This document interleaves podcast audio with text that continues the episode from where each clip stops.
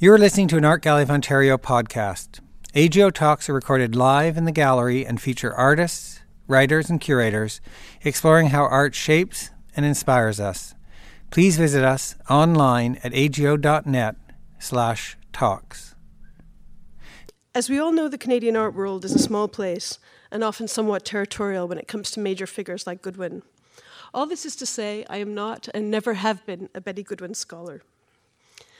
Once invited to do this talk, my immediate thoughts went to the obvious person to ask, Jessica Bradley. Bradley has worked closely with and has repeatedly written beautifully on Betty Goodwin over the years, and she was instrumental, along with Matthew Teitelbaum, the A G O's director, in the Goodwin donation coming to the A G O. Bradley's work with Goodwin and his very important work that generally remains invisible and unacknowledged in the discourse of contemporary art is the result of a long conversation that takes place over the life of an artist, and it is one that curators are privileged to have with certain artists in their careers. So back to the invitation. Okay, I thought, um, I knew Betty, though not well, and honestly, her work was not on my mind at the moment, even if it had been the subject of the first catalogue essay I had ever wrote, written. That was back in nineteen ninety. I had become interested in contemporary art only a few years earlier. I remember in the course of my research visiting her at her home studio and interviewing her there. At the time, I was nervous and extremely intimidated by her, and in retrospect, this was probably the last thing Betty wanted me to feel. I was also very impressed, well, blown away, by the beauty of her home and studio. Up to that moment, I'd only been in a few professional artist studios, and they were mostly industrial buildings in old Montreal or around the city of Montreal. Betty's was sublime in comparison to those, which were mostly in industrial spaces in Montreal. Um, hers was actually built by an architect and was in her home. And I remember most the quality of light, which was sublime. So when this question was being asked to write, write this paper, come and give this paper, the kind of visit in her studio came to mind. Anyway, after a brief period, I thought, I'll accept the A G O's invitation, I'll, I'll do this. Um, and I'm, I'm actually really pleased I did it, because it sort of allows me to re- revisit uh, something something that I, I was once quite involved with or, or knew about. And it's just brought back various, various things to mind. I'm just going to move forward. When I think back to that moment in Goodwin Studios, studio, the photographer Geoffrey James' work also always comes to mind. He was a close friend of Goodwin's and took some wonderful shots in her studio. Um, I'm going to go through several of them now. I have I had here uh, a pointer. So yeah, just you can see the kind of various kinds of objects that interested her. Um, and every every artist's studio or home that you go to, you'll see the kinds of things that influence and inspire them. So here, a dead bird on this kind of uh, Jaws-like tool, so kind of the, the fragile against the strong, which I think is a repeated theme in Goodwin's work. Um, again, just uh, these are kind of transformer heads, I think, industrial objects. So she had industrial objects around her home and studio, tools of the artist, everything, as this photograph depicts, everything is beautifully, beautifully pr- sort of organized and uh, portrayed by Geoffrey. Again, what I like about this particular picture that Geoffrey took is just the notebooks, which are really, or sketchbooks, which are really the subject, I think the deep subject of the exhibition here at the A G O. The artist's tools, some various photographs of her own work, probably in various shows or in uh, various setups in the studio, all her pens, um, books that she's looking at, um, maybe being inspired by.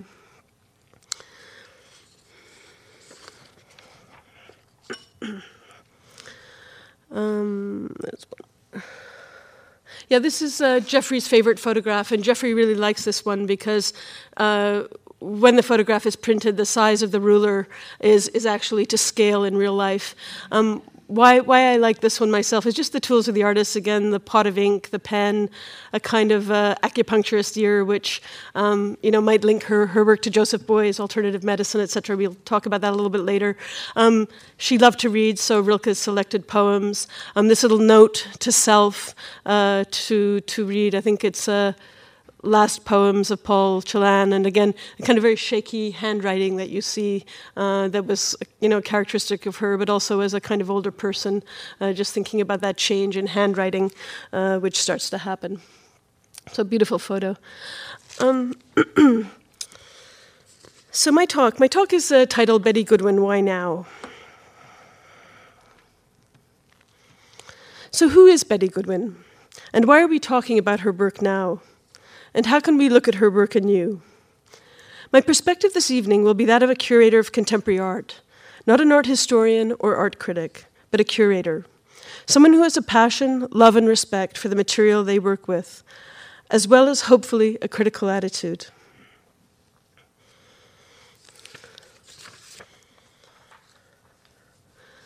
So who is Betty Goodwin? I have chosen to speak about the public artist, not the very private person. Goodwin was born in March nineteenth, was born March nineteenth, nineteen twenty-three in Montreal and passed away there December first in two thousand eight. She would have been eighty-seven if she were alive today. Goodwin, it seems, did not live up to the first syllable of her name. She was not very good at school, and by extension, she was largely a self-taught artist. During the fifties and sixties, she exhibited regularly. Her work consisted of drawings, prints, paintings of street scenes, still lifes, animals. And she, she made all these shows, but they had, they had little consequence. Matthew Teitelbaum has written well about this period in the A G O's last catalogue written on Goodwin, uh, should you be, or published on Goodwin, should you be interested. In nineteen sixty-eight, when she was in her mid-forties, the artist attended Sir George Williams University, now Concordia University, and studied printmaking with Yves Gaucher, the influential and important Montreal, as- Montreal abstract painter and printmaker. Shortly thereafter, in nineteen seventy-two, she had a significant breakthrough. She won, out of three hundred contestants, the Arts Council of Great Britain Prize for this work called Shirt four, at the third British International Print Biennial at the Bradford City Art Galleries and Museums. Um, this is a kind of X-ray-like, soft-ground etching. It has a kind of haunting presence, a sort of palpable reality. Um, Betty Goodwin at this time uh, was experimenting a lot uh, with clothing and with, with soft-ground etching. Um, other competitors had the following last name names, Johns, Stella, and Rauschenberg. As curator, Rosemary Tavell states, this was the most significant validation she had received after nearly twenty years of printmaking. So at the time, Goodwin was experimenting with objects such as gloves, vests, and packages in order to make soft-ground etchings, drawings, and even sculptures.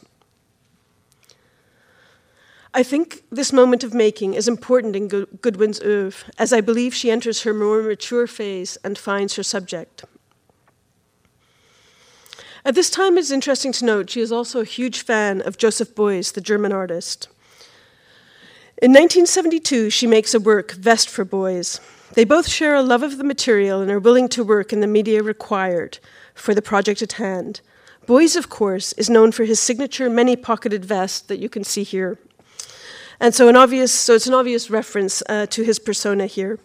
But beyond this, Goodwin is interested in the model Beuys provides as an artist working resolutely outside the vocabulary, whether pop, minimal, or conceptual, of American art. An art that is rather turned, this is Joseph Beuys, if you like, it's an art that is rather turned toward the human body, its fragi- fragility, and its place in history. I just thought I'd show a few works by Beuys. This is a, a work by him poster, but a uh, few kind of artworks. So this is called Backrest for a Fine-Limbed Person Hair Type of the twentieth century A D. It's from nineteen seventy-two, and it's based on a plaster cast that's used to treat a child with uh, spinal disorders, but it also refers to uh, kind of fertility through uh, uh, Joseph Beuys' reference to the hair in the title, which is an ancient symbol of fertility. Um, I just th- I thought to show these because I think the materiality of Beuys is something that uh, Betty Goodwin Betty Goodwin shares. Um, it's another work called Eurasia, Siber- Siberian Symphony, nineteen sixty-three from nineteen sixty-six. And all the objects that you see here are uh, from a performance uh, that Beuys uh, did in Berlin. And so you have the kind of hair, uh, you have, um, you have uh, what, what are the kinds of things, like some felt, some fat. You can see the fat, yellow fat down the bottom, these various poles, et cetera. Um, it is interesting to note one of Beuys' self-assigned roles was that of healer. And he often spoke of a huge social wound that required repair. He was probably speaking to the, the state of Western culture, but he must also have been thinking about Germany's moral devastation with respect to World War Two. Beuys's art suffered both poetic, uh, sorry, Beuys's art offered both poetic descriptions of the injury and prescriptions of, for a cure, and invokes te- healing techniques, both physical and spiritual. So that was a brief introduction to Goodwin's works, to Goodwin, Goodwin's work in terms of finding her place as an artist. But a more central question is, why are we talking about her work now? Um, this is figure uh, with a steel bar, and so it's a drawing, um, again, on geofilm.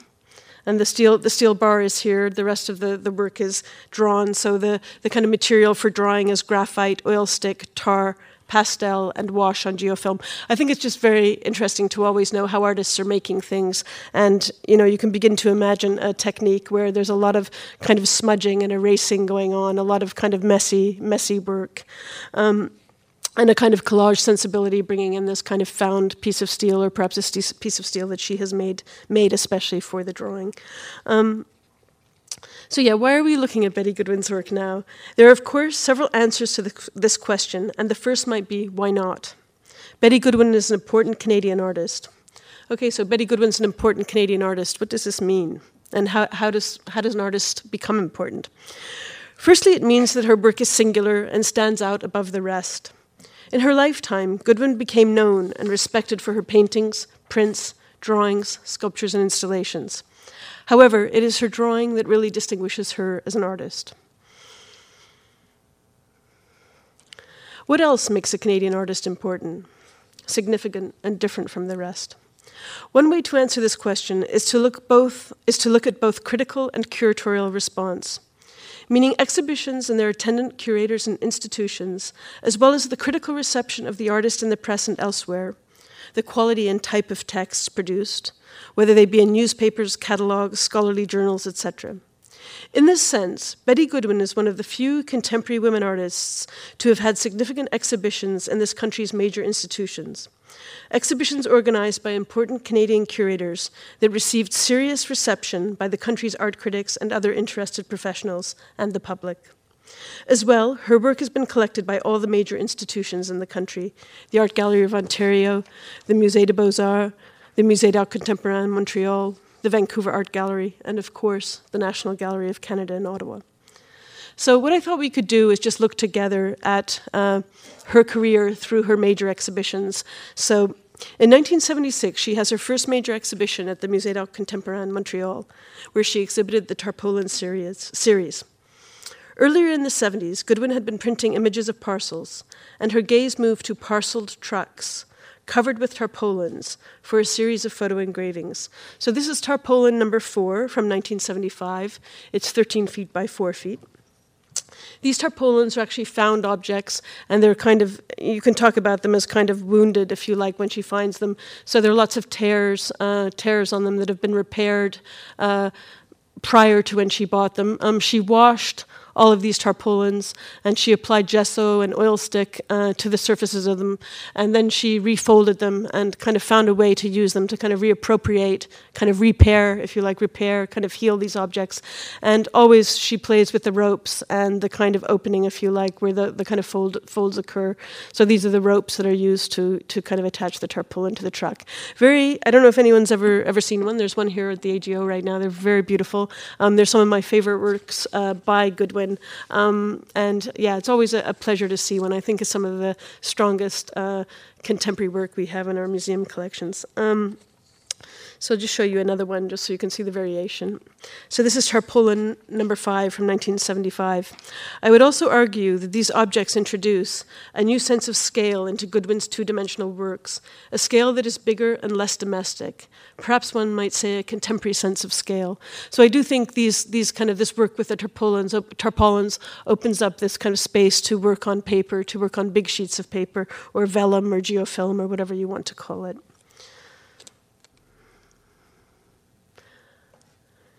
In nineteen eighty-seven, curator Yolande Racine of the Montreal Museum of Fine Arts organized Betty Goodwin works from nineteen seventy-one to nineteen eighty-seven that traveled to the Art Gallery of Ontario and the Vancouver Art Gallery. The exhibition included triptych made for Pierre Tiberge's exhibition O Canada in Berlin in nineteen eighty-two. So here's uh, one image of that particular work. So it's the drawings combined uh, with the steel sculptures.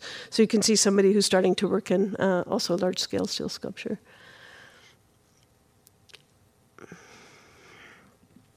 Central to this exhibition would be Goodwin's Swimmer series of drawings from the eighties. Um, I was actually living in Montreal at that time period, and uh, Betty Goodwin was a, was sort of becoming a celebrity in, in the kind of art world that I inhabited. And, you know, whenever you'd go to an opening and would see her, I was very young, probably twenty, twenty-four or so, but, you know, someone would point her out, and it would be sort of amazing that you were in her presence. Um, she's a very uh, uh, visible person, kind of shock. The, the, the black and white photograph doesn't show that, but kind of shock of black hair, very tall, kind of a, a regal, a regal woman. Um, so I just want to show you one of the swimmers, which were really significant. Uh, I showed at the beginning, but I think just beautiful works.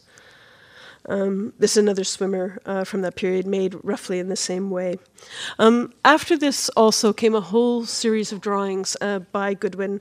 I just wanted to read some of the titles so you can get a sense of some of the ideas she's thinking about. So one title is So Certain I Was a Horse. Another was Red Sea. Do you know how long it takes for any one voice to reach another? Moving towards fire. Il y a certainement quelqu'un qui m'a tué, uh, comes from a, a line from a po uh, poet by a line from a poem. Uh, the poet is Annie Bear. Uh, Carbon, also from nineteen eighty-six.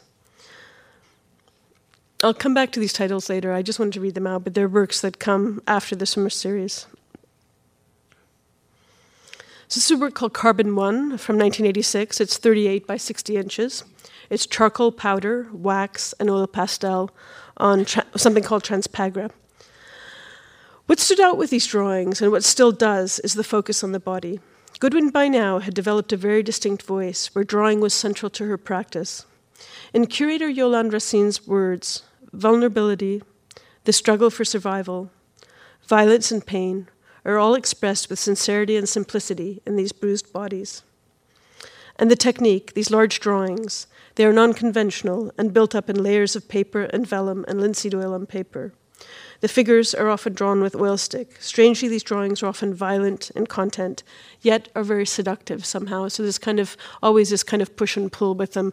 Um, how she's using the medium sort of draws you in, and then you start to realize this is actually quite a horrific image. We're looking at a, a body, a black kind of body. You want to go further with that, could be burned. Um, the head is... Uh, has has has uh, been disconnected from the body, or this is a it's the head belongs to another body. This is a headless a headless torso of some sort. Um, so you start to think about what you're looking at, and um, it's it's it can be quite disturbing at times. Goodwin was also included included in three major presentations at the National Gallery of Canada in Ottawa. She was one of two women artists, the other being Mia Westerland. Out of nineteen artists or collaborations, so General Idea and N E. Thing Co. were also included in this show, although I couldn't find any any mention of the woman who was part of N E. Thing Co., Ingrid Baxter. Her name doesn't, I, it may surface once or twice in the catalog, but it seems that she's not really that present. N E. Thing Co. split up after a period of time. So out of nineteen artists and a show that takes place at the National Gallery, out of nineteen artists, there are two women, as far as I can discern. In this group exhibition uh, called Pluralities, coordinated by Jessica Bradley in nineteen eighty, there were four curators, and Chantal Pontbriand selected Goodwin. Chantal Pontbriand, for those who know, was uh, the editor of Parachute, a very important Canadian magazine that no longer exists, Canadian art magazine that no longer exists. Um, so Betty Goodwin made an installation entitled Passage in a Red Field. Jessica Bradley also organized Betty Goodwin's Signs of Life in nineteen ninety-six. This was a survey of Goodwin's works from the early mid nineties and focused on Memoir de Corps and the Nerve series. Um, this is one of the drawings from the Nerve series. So you have kind of reds and blues used in, uh, kind of under this black ground, kind of erased. Um, there's a sense of kind of roots coming into the ground, a kind of, again, suggestion of a body on that surface that's being perhaps pushed up. Um, very kind of moody, sort of morbid, morbid drawings. The last major exhibition at the National Gallery of Canada would be Rosemary Tevel's two thousand two Prints of Betty Goodwin, which is a thorough and solid examination and exploration of Betty Goodwin's use of the print medium throughout her entire career.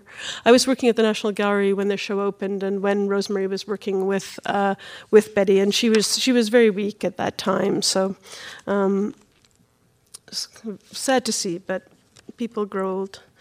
Um, In addition to Passage in a Red Field, which I mentioned above, Goodwin also made several other site-specific installations.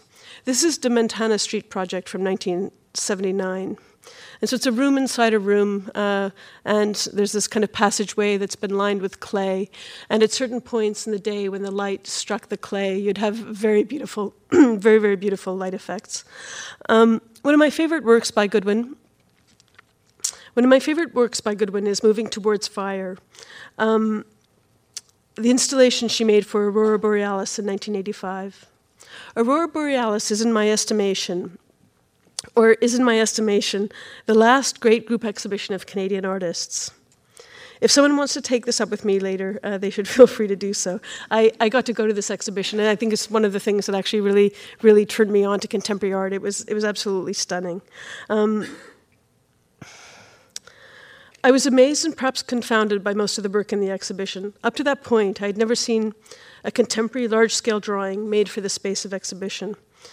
It was completely new for me. So it's Betty Goodwin's piece, Moving Towards Fire, a kind of drawing installation. And um, this particular uh, exhibition took place in is at Place du Parc, which was a shopping mall, unused shopping mall on Park Avenue in Montreal, just above Sherbrooke Street. And you kind of wandered around in this basement, and artists had these kind of, I guess, what would be stores, if you like, should the place have been developed or being used. So Betty Goodwin had uh, several walls down there. You can see this beautiful figurative drawing and uh, kind of build-up of the kind of red, kind of oil, I guess probably red oil stick on the uh, heating ducts up here, or the, the ducts, and kind of almost like uh, almost like two legs meeting, perhaps. And again, a kind of close-up on that on that figure. You can see a kind of, you think about it moving towards figure and this body, uh, moving towards fire, this this body perhaps almost exploding. And there's actually a little kind of figure coming out of the mouth uh, with a little head. Um,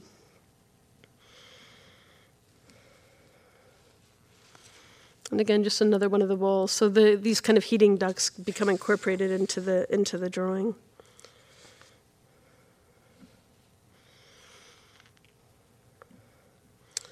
Goodwin's work was dismantled. Uh, one piece went, I'll just go back again, yeah. Goodwin's work was dismantled, and uh, one piece went to Claude Gosselin, who's one of the organizers of uh, that particular exhibition of Aurora Borealis, and René Blouin, who's the dealer in Montreal, some of you may know was Betty Goodwin's dealer in Montreal, uh, has kept the head, and in fact has that the head in his dining room still, and so whenever he sits down to eat, he's, he's with this drawing.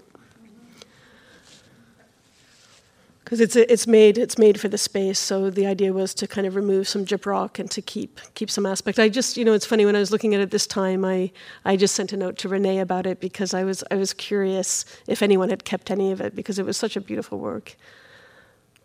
So nice to find that out that there's some of it still surviving. Um, I was recently talking to the Canadian artist Liz Magor, uh, who was also in the exhibition, and she told me how social Goodwin's experience was.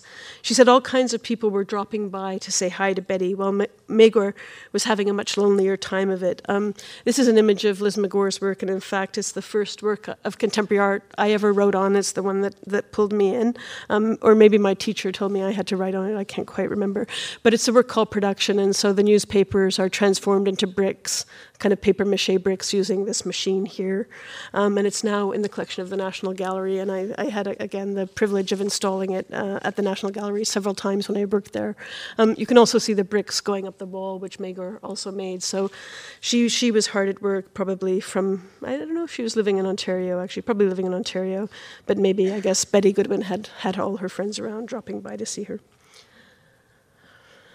Um, in the spirit of showing the variety of Goodwin's work, so this is one of the public sculptures that she made. It's called Riverbed from nineteen seventy-seven, and you can see very much, it, it looks very much like a bed, but also kind of plays on a geographic or geological formation, I'm sorry, of a kind of riverbed, so the bed kind of falls apart in segments, a kind of minimalist, minimalist sculpture, if you like.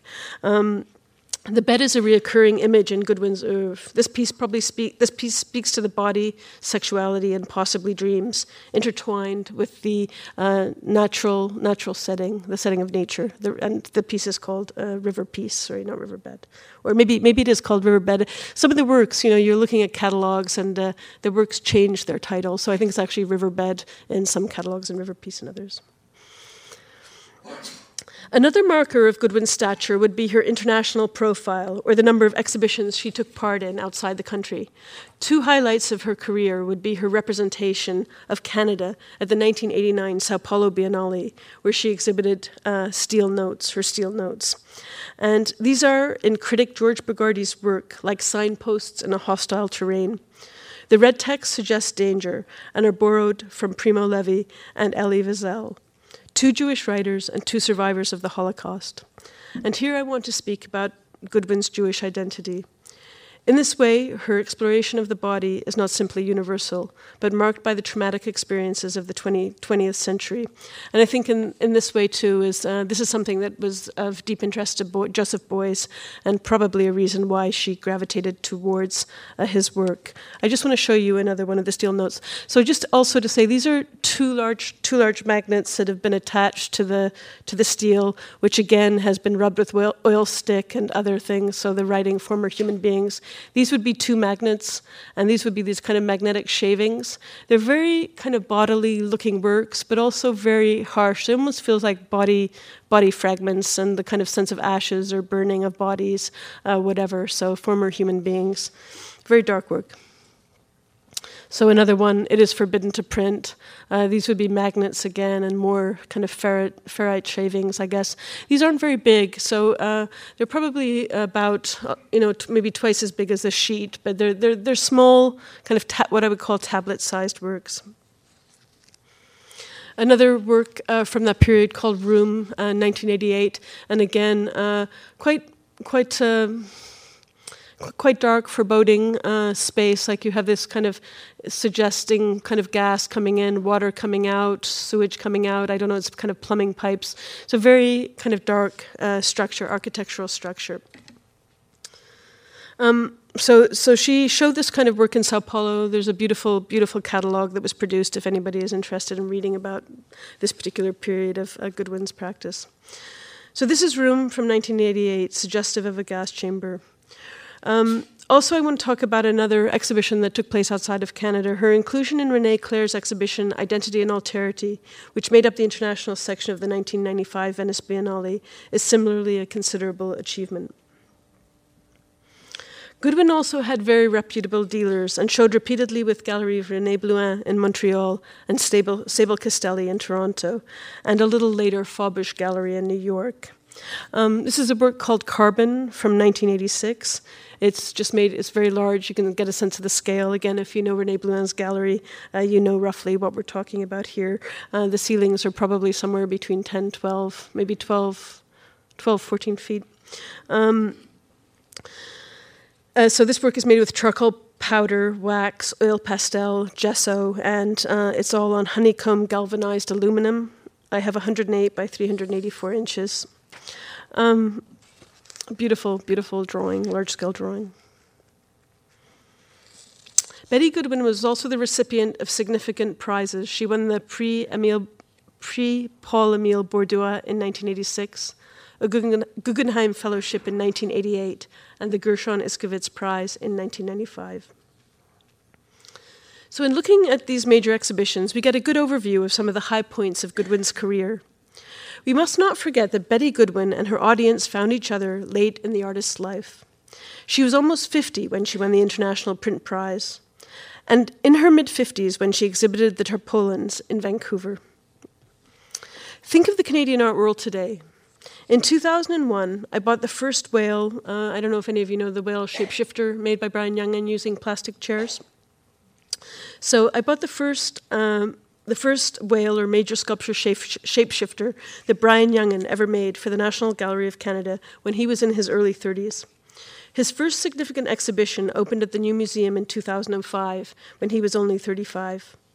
It traveled on to the Vancouver Art Gallery, the Musée d'Art Contemporain, and Rotterdam, among other places. This example tells us we live in a very different art world today. Fame, if it happens, and it rarely does, generally is established much earlier. This is not necessarily a good thing, as it means the artist has a much longer career ahead, and few make that long journey to the end, maintaining their stature. Kim Adams, Liz Magor, Michael Snow, and Jeff Wall are doing well, and there are others out there. This late fame echoes quite closely the career of French-born but New York-based artist Louise Bourgeois, who was seventy-two in nineteen eighty-two when she had her first major exhibition, a retrospective at the Museum of Modern Art. At that time, she was only the second woman to be granted this honor. She was eighty-eight when she conceived of the spider that is outside of the National Gallery of Canada, and over ninety when it was actually produced. Again, think of another woman who at that age has produced a major public artwork in Canada. I think somebody out there knows the answer, but um, so just another image of Carbon uh, with the lights on in the gallery. So what, what is Goodwin's subject? From this relatively quick overview of some of the artist's work, it becomes clear that her subject is the body in relation to her Jewish identity, frailty and pain, memory and loss. To quote Yolande Racine, the works of Betty Goodwin come under the heading of considerations of the human condition, the fragility of humans in their own being and in their relations with others. The curator Robert Storr, uh, who worked at the Museum of Modern Art and uh, I think now is the, the, the director of the Yale of the Yale Art School, I think I have that right. Um, so he, he wrote about Betty Goodwin's work quite early on in the, for the Montreal, for the Musée des Beaux-Arts catalogue. The curator and artist Robert Storr discusses her work as expressive, taking its place in the tradition of emotionally charged figurative work. You can also think of the much more politicized work of Nancy Spero here, uh, the American artist who spent much of her life engaged with anti-war and feminist imagery. So uh, kind of bo- heads of heads, perhaps swinging, swinging on a kind of maypole with the American flag, um, a more um, sort of militaristic, anti-military kind of image. Uh, both artists, you know, worked on paper, and there's a kind of delicacy that I, I think links them. I think they they have very separate projects, but I think I think we can think of them together. And I think Robert Storr was thinking about Betty Goodwin when he wrote his essay. I was thinking of Nancy Spero in comparison to Betty Goodwin when he wrote his essay. Um, of the scenes depicted in her drawings, Storr states, "These predicaments are desperate, doubled over, cramped, gagging on, or exhaling anthracite, black gusts of air. These bodies work against themselves in spastic pantomime. Their postures delineate a complete surrender to the tremors which rack and weaken them. Confronted by life-sized renderings of these full-length corporal gestures, we respond not just with empathetic terror or pity, but more keenly with an involuntary muscular sympathy, a sudden tensing of the diaphragm, a reflexive jerk of the throat. Thus Goodwin anticipates our presence, treating us not merely as observers, but as participants as well, like the alternately slack or contorted figure hovering before our eyes. We too are treated as reactive organisms." Jessica Bradley says, "Betty Goodwin's work and the way she works has reminded me of that childhood game, paper, scissors, rock, in which, through a series of hand gestures, one element triumphs over the other, and the victor gets to, admin- to administer a triumphant slap. It is not the inherent, if harmless, violence that comes to mind, but the way, but the way that, in this symbolic battle of strength and fragility, the most solid and immutable thing, the rock, can be nullified by a flimsy piece of paper." And again, I think after reading or hearing Jessica's text, you can also think back to that bird and that kind of big jaws tool that I showed you that was in her studio at the beginning. Um, here are my own uh, youthful birds from that very first catalog essay that I ever wrote. I thought it'd be good to bring in a little bit of me here. So, Goodwin's practice resists the sensationalism and exploitation present in the media. Her subdued tones of gray, flesh, black, and sparing use of red and fleshy textures understate yet communicate distress. In addition, neither the artworks nor the titles themselves indicate countries or isolate cases of human rights abuse. By refusing to disclose and relate specific events to her work, the artist allows each spectator to remember traumas, both personal and political. These quotes serve to give insight to Goodwin's practice, but rereading them today, I would say that while each is different, they are repetitive. And while these writers are all great to read, it is time to learn something new about Goodwin and to advance knowledge in the way that exhibitions do. So we go back to the A G O exhibition that's here, and I'm sort of curious to ask, or you know, once I was asked to do this, what are, what are the secrets of that exhibition? What does this show tell us that's new?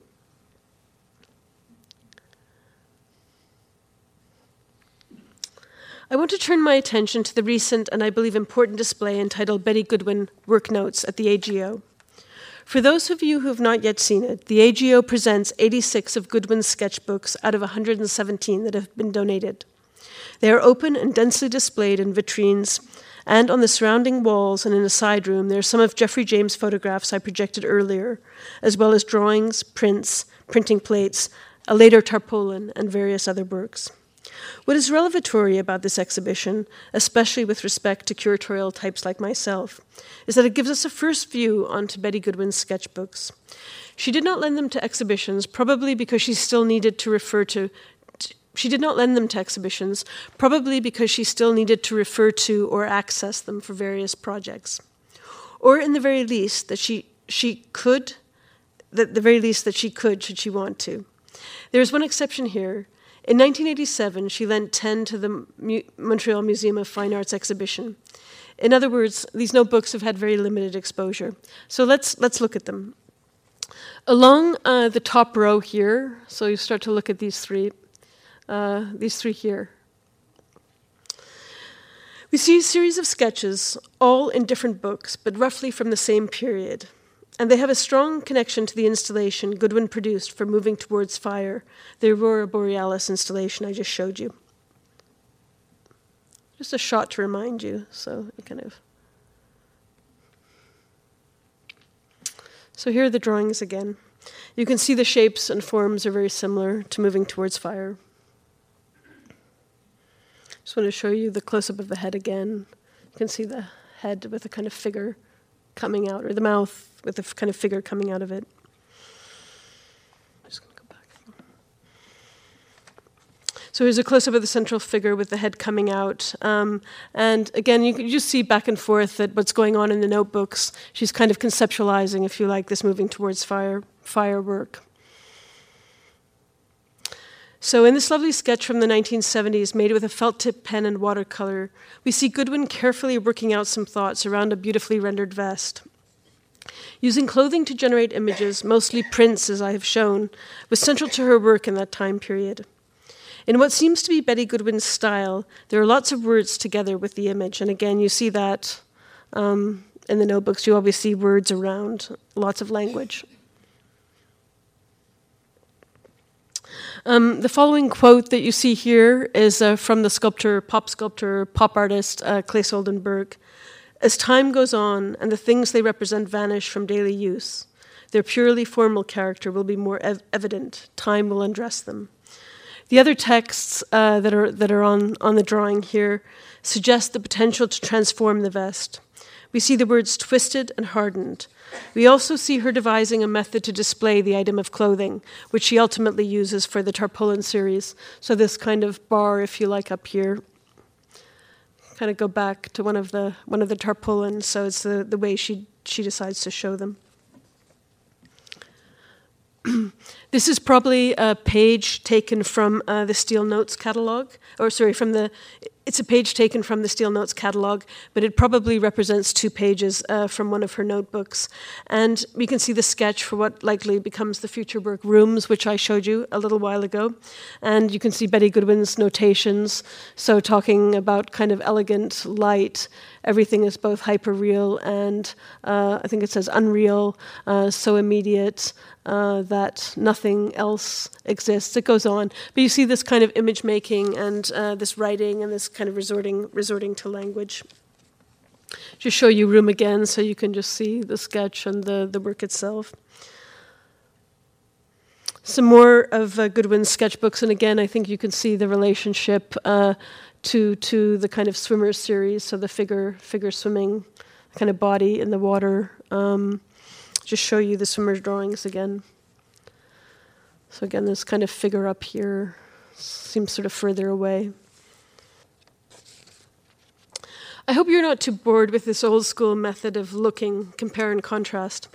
It is important here if we wish to establish new ways of thinking about Goodwin's practice. If this exhibition does anything, it offers us an opportunity to reassess Goodwin's practice. As, of, as I have shown, her work is often understood to be expressive, interpreted with respect to her Jewish identity, human frailty, the impossibility of communication, memory, and the body and loss, a gloomy set of narratives. Sorry, just gonna... In light of the slideshow, the exhibition affords us a slightly different view onto the artist's work. I would like to challenge the notion that she is an expressionist artist. The notebooks show how much care, thought, and precision go into making these drawings, characteristics that align Goodwin's later, later work more with conceptual art practice. We see her future work being conceptualized. We see the use of text and the importance of it throughout her practice.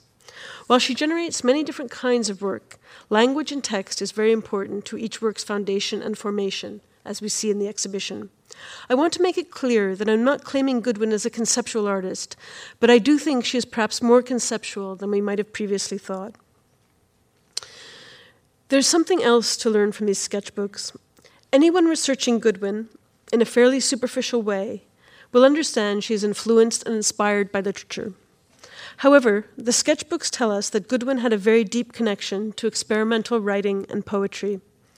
Goodwin read new writing, plays, poetry, and prose, sometimes close to the release dates. But more than that, they show that she was reading a lot of the time. So I would argue that she is a much more literary artist than we have previously given her credit for.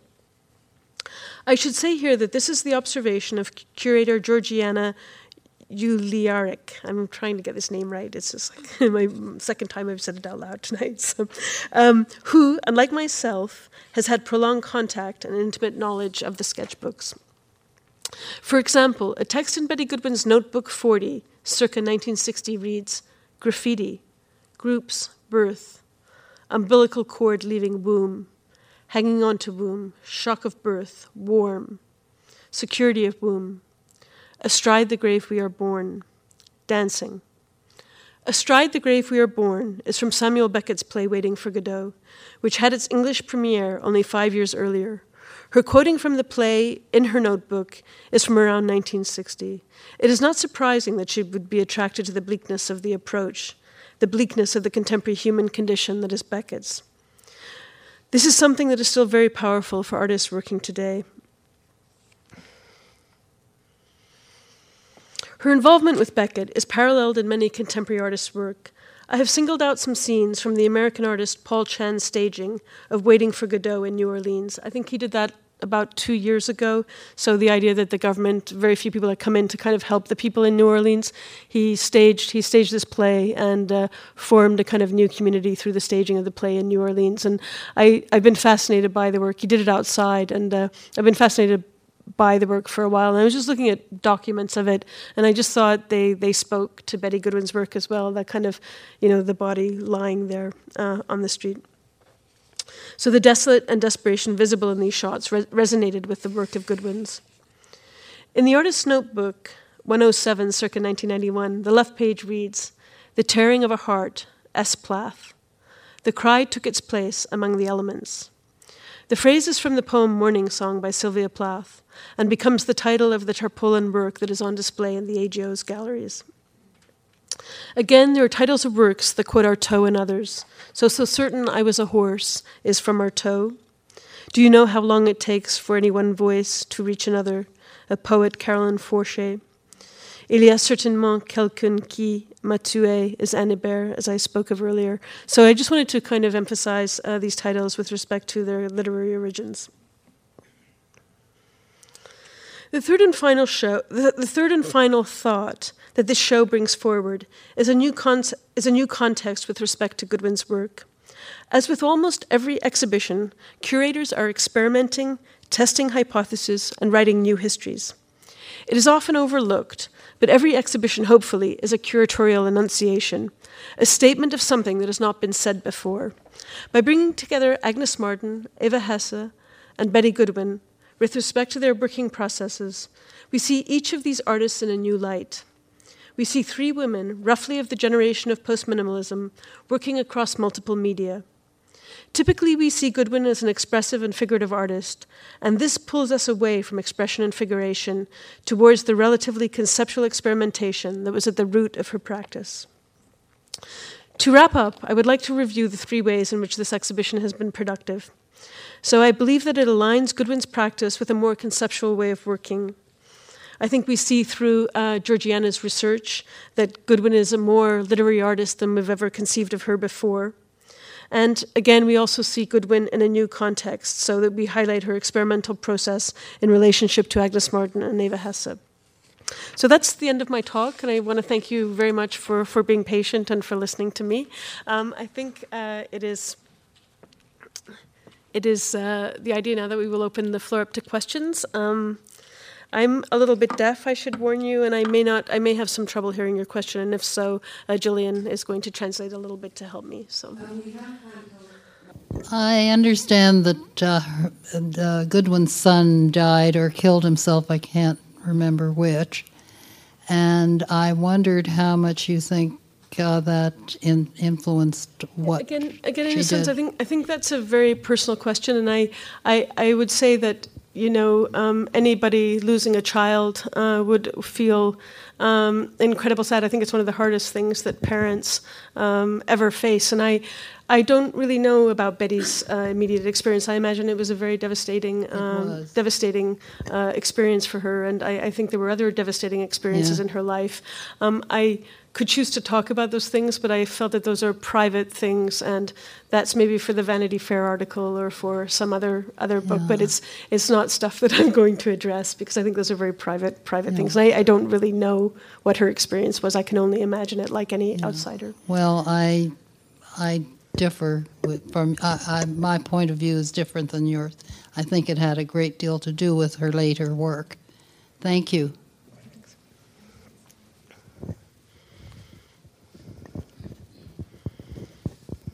Hi, I just want to add to that uh, question. Um, does, and perhaps Georgiana, if she's here, can answer if, if, if you don't have the answer, do the notebooks reveal or show or indicate this terrible event in, in Betty Goodwin's life? What do the notebooks... Sorry, it's just hard for me to follow. What do the notebooks... Do the notebooks show this event in her life? The is death, it, is it the death of yeah. the son. Um, I'm not sure. Again, that's something that um, yeah, Georgiana. She's had a much. You know, I haven't been able to sit and uh, read all of them. I think Georgiana has had the privilege to be able to hold them in her hands and look through every single one of them. So, okay. That's why sure, is she? I tend to agree with Kitty that uh, these are very private events. Um, however, I understand how this field suddenly becomes open and. Um, As research, be- the research actually becomes so much more accessible because she actually bequeathed her one hundred seventeen notebooks to a public archive without any restrictions on the notebooks. Um, to answer specifically, there uh, the well, actually, to answer gener- in the general first, the notebooks very often function as diaristic. So there is a lot of very private and intimate material. It has a lot to do with her struggles of being an artist, um, including, for example, a meeting that she has with Nicola Sirota that was very, very frustrating. So there, there's lots of things like that, and there's mentions of, of Paul, her son.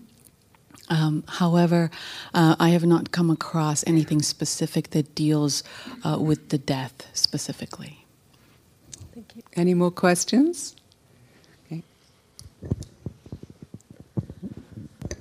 Completely uh, unrelated to the previous question, but uh, coming out of the, uh, the photograph that's up on the screen right now, um, I guess this is probably a question for Georgiana since you've had the opportunity to look at the notebooks in detail, but if Kitty uh, has a comment as well.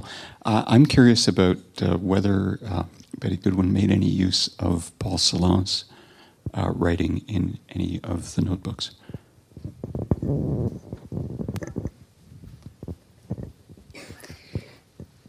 So curious if, if, if she made any use of Paul Celan's writing in the um, notebooks. Again, again, that's a that's another kind of intimate question which you'd have to speak with Georgiana about. Um, I I came across that in the uh, in the photograph, and I think there may be mention of him in various catalogues and such. So uh, possibly yes, but again, I don't I don't uh, possess that knowledge. Georgiana?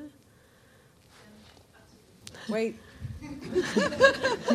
I'm going to get the bin.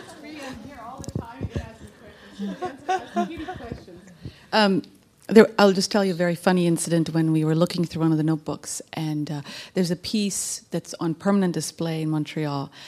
Um, um, in the corridor, there's an ear, then there's a text on the floor, and um, she she quotes from it, or she's writing in her notebook as she's preparing her notes as to why this would be a really good installation in Montreal.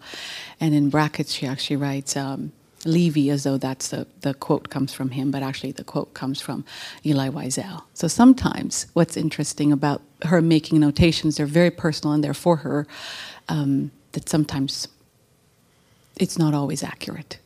I'm just thinking there are these great programs you see on the internet now. Um, Uh, for example, this weekend I was at a conference and uh, we were all talking about this one catalog, art catalog, that now costs about five thousand dollars. It's a rare book from the seventies.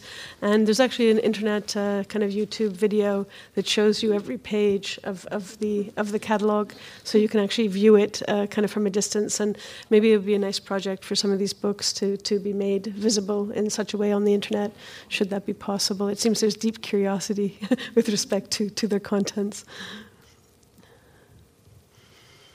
You spoke very strongly about the tarpaulins, which I too love. Yes. And and you made you made a very bold statement about the value of them in your eyes. Do you mind talking to me a little bit more about the tarpaulins? About those works in particular? Yeah. I guess in a way, you know, they're they're um, when when you come across them in a in a space, you know, you, you pretty much I think pretty much everybody, you don't need to have an experience of, with art to know what they are. You know that they're tarpaulins or these things that are on trucks, and you know they're very everyday objects. So you know, should you be driving on the highway, uh, you would be bound to pass a truck that might have one on them. You might possess one yourself. Um, uh, there's something about the ordinary everydayness of them that is transformed. Formed in her hands, and um, they become very powerful. Uh, you know, they're kind of minimalist, minimalist artworks, um, but they have these. They retain these histories of their former use. So, you know, the sewn-on patches, the stains, uh, the things that Betty Goodwin has also added. So she kind of gives them gives them a new patina of history uh, with her own hand, and um, they're, they're they're kind of they're very minimal. Um, they're in a way she's taken something that in a way is kind of almost nothing every day, transformed it into this kind of beautiful, almost minimalist painting. And uh, every time I see one, I'm always just kind of stunned and blown away. It's a, if you think about it on a certain level, kind of it's kind of a simple gesture, kind of simple. Art is never kind of simple, but there's something about it that she sort of managed to take these things that I I could never imagine. You know, picking up a, a kind of a, a, one of these tarpaulins and kind of rearranging it and making it into something that's just absolutely gorgeous, highly seductive. Um, the other thing about it, too, that, that that's different for me, you know, and with respect to her work, is that there's no there's no visible figure. Like she was, you know, early in her career, she was painting, drawing, street scenes, still lifes, et cetera. And this is a very kind of modern, bold, contemporary statement from an artist who came from a kind of very humble place in a way. So it's something about something about those things. And I, I think also the fact that she was relatively sort of getting on when she sort of found found this found this medium, this way to work. And again, you know, looking at them uh, for this talk, I really felt that they were um, crucial in terms of her uh, working. You know, going from these very domestic domestic scale of working, kind of.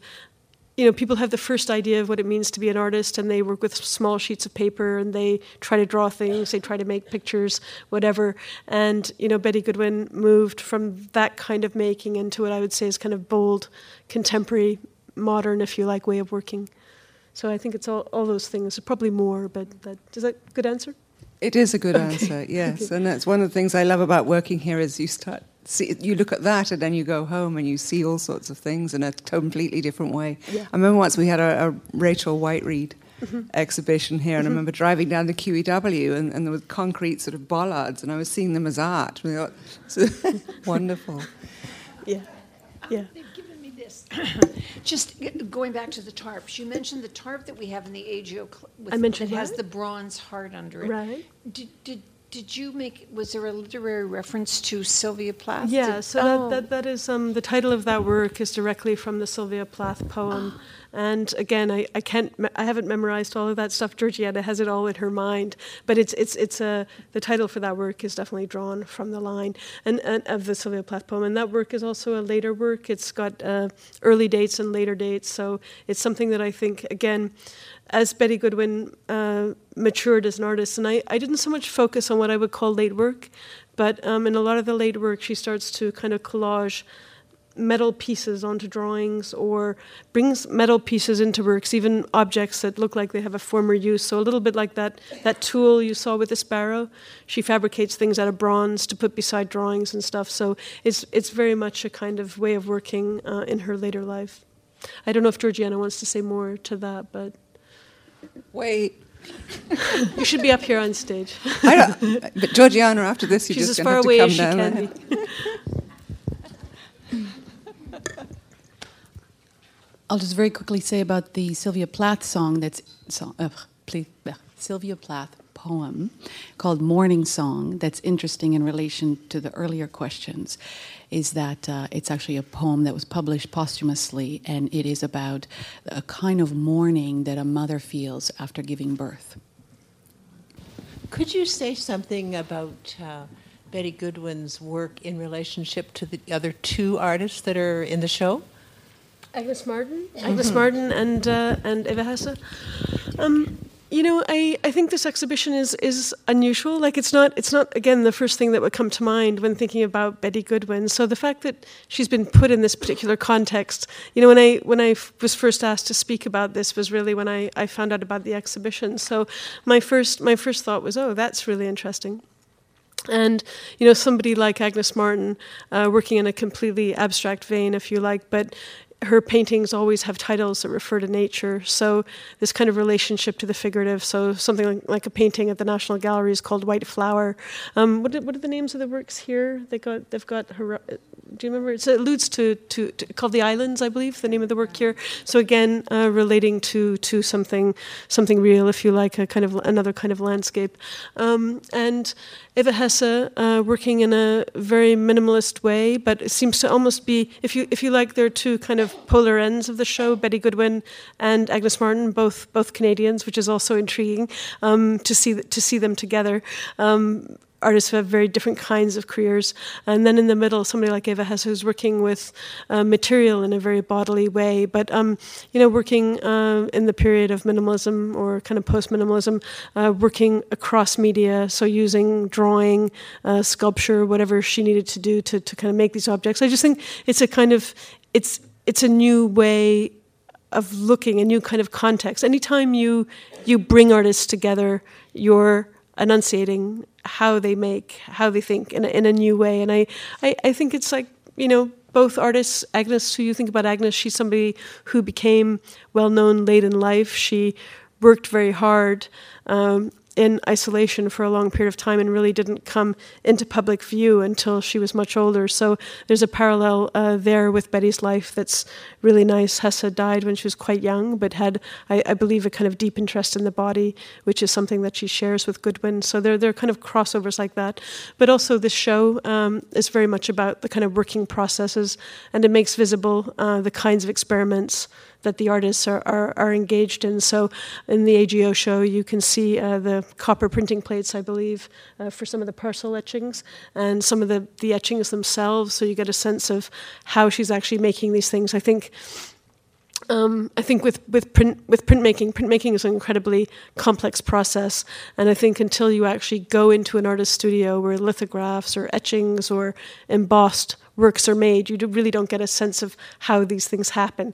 So I think I think the the A G O does a really good job in opening that up. And I think there's some video in the room as well, is that correct? Yeah, so to give you a kind of view onto that. Um, you see the kinds of experiments Hesse was engaged in in her studio. And again, with, with Agnes Martin, one of the things I love about her works is that uh, whenever you look at one of her paintings, um, you could, you always, you can always see how it's made, and there's this this graphite line that always appears. So she's she uses a ruler that's about twelve inches long, but her canvas is about this big. So she's got to draw the line, move the ruler along continue the line, and there's always these funny little join moments, and you really get the sense of an artist working in front of a canvas. So I don't know, does that answer answer your question? I've sort of attempted to move through various. Just, I'm not, not the curator of the show, so I'm sure they might have had some other intentions, but those are things that I pick up as a viewer. So. Any final questions? Not, oh, there's one at the back.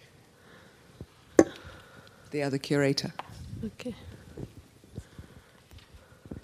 Well, I didn't want to um, take up time with a kind of non-Goodwin question, um, if there were other people burning to ask questions about Goodwin. But I was really interested, Kitty, in what you said about um, Aurora Borealis being the last great Canadian group show. Um, I'm, and I'm not asking this, and I'm not challenging that in any way. I um, would like... Uh, you know, you've also spoken quite eloquently about um, the juxtaposition of artists bringing new things to light about an artist. So I, I wonder, um, you know, what was brought to light about Goodwin or any of the other artists in Aurora Borealis for you, mm-hmm. and um, also why you think it's so difficult to put together a good group show, and is it particularly group shows so of Canadian artists or? Really? So why it's the last great Canadian art exhibition, is that really your question? Well, you had said that Aurora Borealis was. So I wanted, I'm just sort of wondering what was great about that show. What was great about that show? Was and what's ha- so hard yeah. about repeating the, its greatness? Yeah, I think I think the the thing is really that it happened. Um, that would be the first thing. Um, I th- I'd have to go back to my notes, but I think there were over about twenty-five uh, contemporary artists in that show. And again, you can think of people like Betty Goodwin, Irene Whittam, Uh, Liz Magor, General Idea, John Massey. Um, the list goes on and on. And it, it was a big show. And I guess, um, you know, we... It was a show that was also in a in a venue that wasn't a museum, so it was outside the traditional places where we see those kinds of shows. Fantastic, beautiful publication, which I showed you the cover of, designed by Angela Grauer-Holtz. Essays, information on the artists. Um For for those of you that, that don't know, there's an essay on the um, internet that I wrote, which is about it's about the lack of big group shows about Canadian art, and I, I think that, you know, while some people might think this is a problem, that we need to be doing international shows, which I, I wouldn't disagree with. If you look back at the history, the last kind of big group exhibition of Canadian art that happened, happened at the National Gallery. I think it's nineteen eighty-nine, nineteen eighty-six, which was the Canadian Biennale. There's there's something new up now, which I haven't seen, and I'll see in a, in a few days, so I'll be able to talk about that. But um, there's been no sort of big books written about contemporary Canadian art, and again, there are a few little exceptions in there, and, but I'm t- talking about, let's talk about catalogues and curatorial projects. Um, so for me, it's one of the most dynamic exhibitions that's ever happened, and the work uh, was highly experimental, you know, ranging from video to sculpture to uh, the kind of, you know, pushing uh, the boundaries of drawing that you saw with Betty Goodwin. Um, work about labor, if you like, with Liz Magor built, making those bricks. Um, just...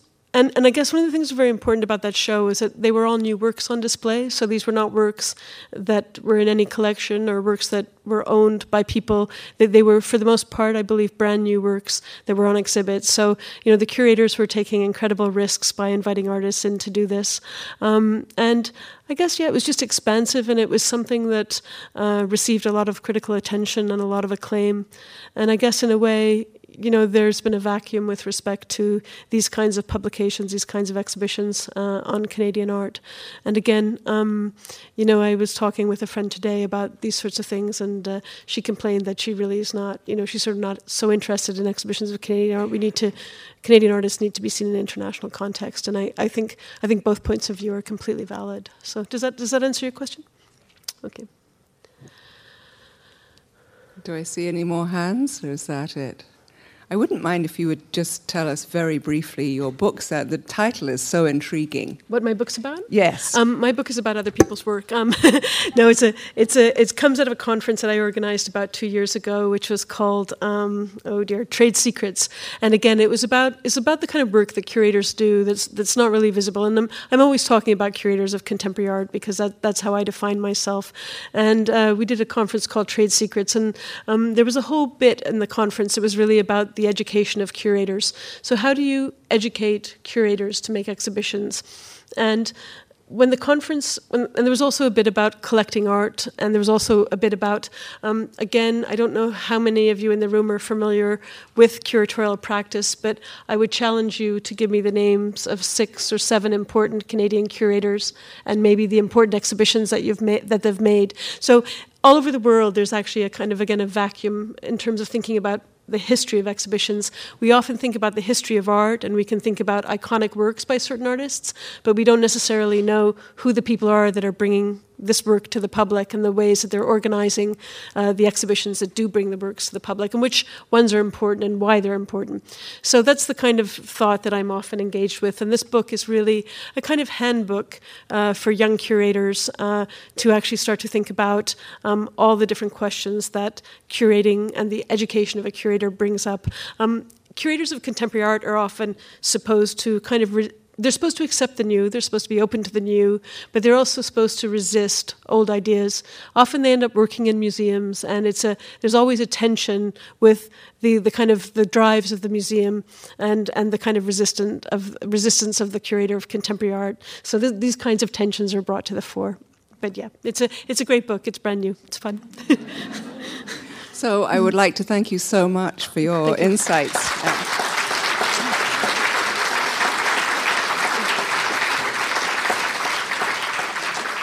I've I've always loved Betty Goodwin, but, you know, somewhat intuitively. So thank you for making me think about her a little more. As you know, curators think, educators are often intuitive. So, I, I would say that curators are intuitive. Well, I, the way that I work is, is is very intuitive. And I actually one of the things we just ran another conference, the next conference, which is called um, uh, "Are Curators Unprofessional?" And um, one of the things that we looked at was was intuition versus amateurism. But intuition is how can you actually teach intuition? How can you teach someone to, to think intuitively? It's it, you know there are no there are no classes in curatorial schools about thinking intuitively. I think it's actually a very, very important way of thinking. Excellent.